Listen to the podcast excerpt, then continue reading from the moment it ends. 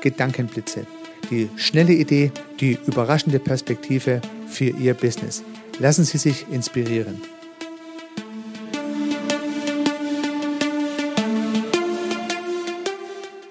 Herzlich willkommen zum Podcast Service Architekt. Mein Name ist Heiko Rössel. Herzlich willkommen zum Podcast wieder als Gedankenblitz. Können Sie sich, liebe Zuhörerinnen, lieber Zuhörer, daran erinnern, dass ein neu gebautes Haus in Ihrer Nachbarschaft wegen Mangelhaftigkeit abgerissen wurde? Eher nicht. Eher nicht. Also es gibt vielleicht Häuser, die sehen nicht so schön aus und man hätte sich gewünscht, sie wären nie gebaut worden. Aber dass ein Haus fix und fertig gebaut wird und dann ist es schief und krumm und versinkt in der Erde und es muss wieder weggerissen werden, das passiert wirklich sehr, sehr selten.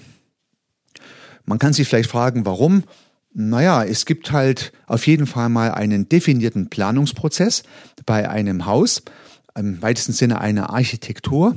Und da gibt es eine Herangehensweise, die ist in Deutschland sogar in einer sogenannten Gesetzesordnung geregelt, in der Honorarordnung für Architekten und Ingenieure.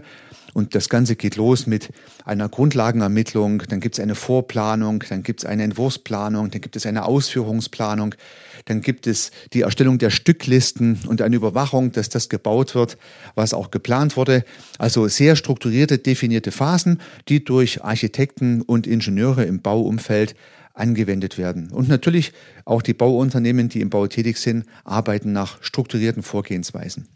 Und so käme ja niemand auf die Idee, und auch Sie würden nicht auf die Idee kommen, wenn Sie ein Haus bauen wollen, zunächst mal Material zu bestellen, einen ganzen Haufen anliefern zu lassen und dann einfach mal anfangen zu bauen. Ja, vielleicht mal ein paar Wände zu setzen, vielleicht mal ein Fenster einzubauen und mal eine Türe.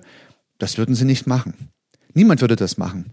Und deswegen werden Häuser auch nicht weggerissen, sondern normalerweise werden sie gebaut und bleiben auch stehen, weil am Anfang ein vernünftiges Fundament gebaut wurde. Und was ich damit ausdrücken möchte, die Architektur eines Hauses ist die Garantie dafür, dass es in fast allen Fällen vernünftig steht. Und Architektur beginnt zunächst mal mit der Planung.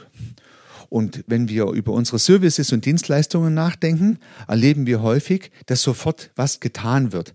Also um im Bild zu bleiben, man hört irgendwas Neues, zum Beispiel eine neue Marketingidee, und ohne sich nur die geringsten Gedanken zu machen, wie das Ganze ins Gesamtkonzept passt, läuft man los, lädt sich die Tools runter und werkelt irgendwas rum.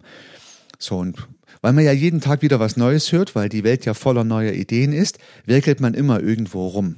Und man könnte vielleicht fast sagen, planlos.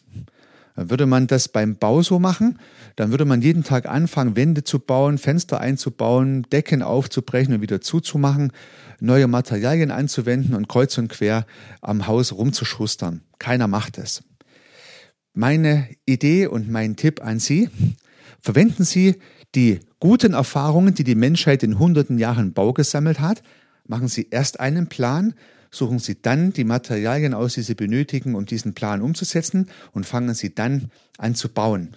Ja, also entwickeln Sie erst eine Strategie, was Sie eigentlich tun möchten.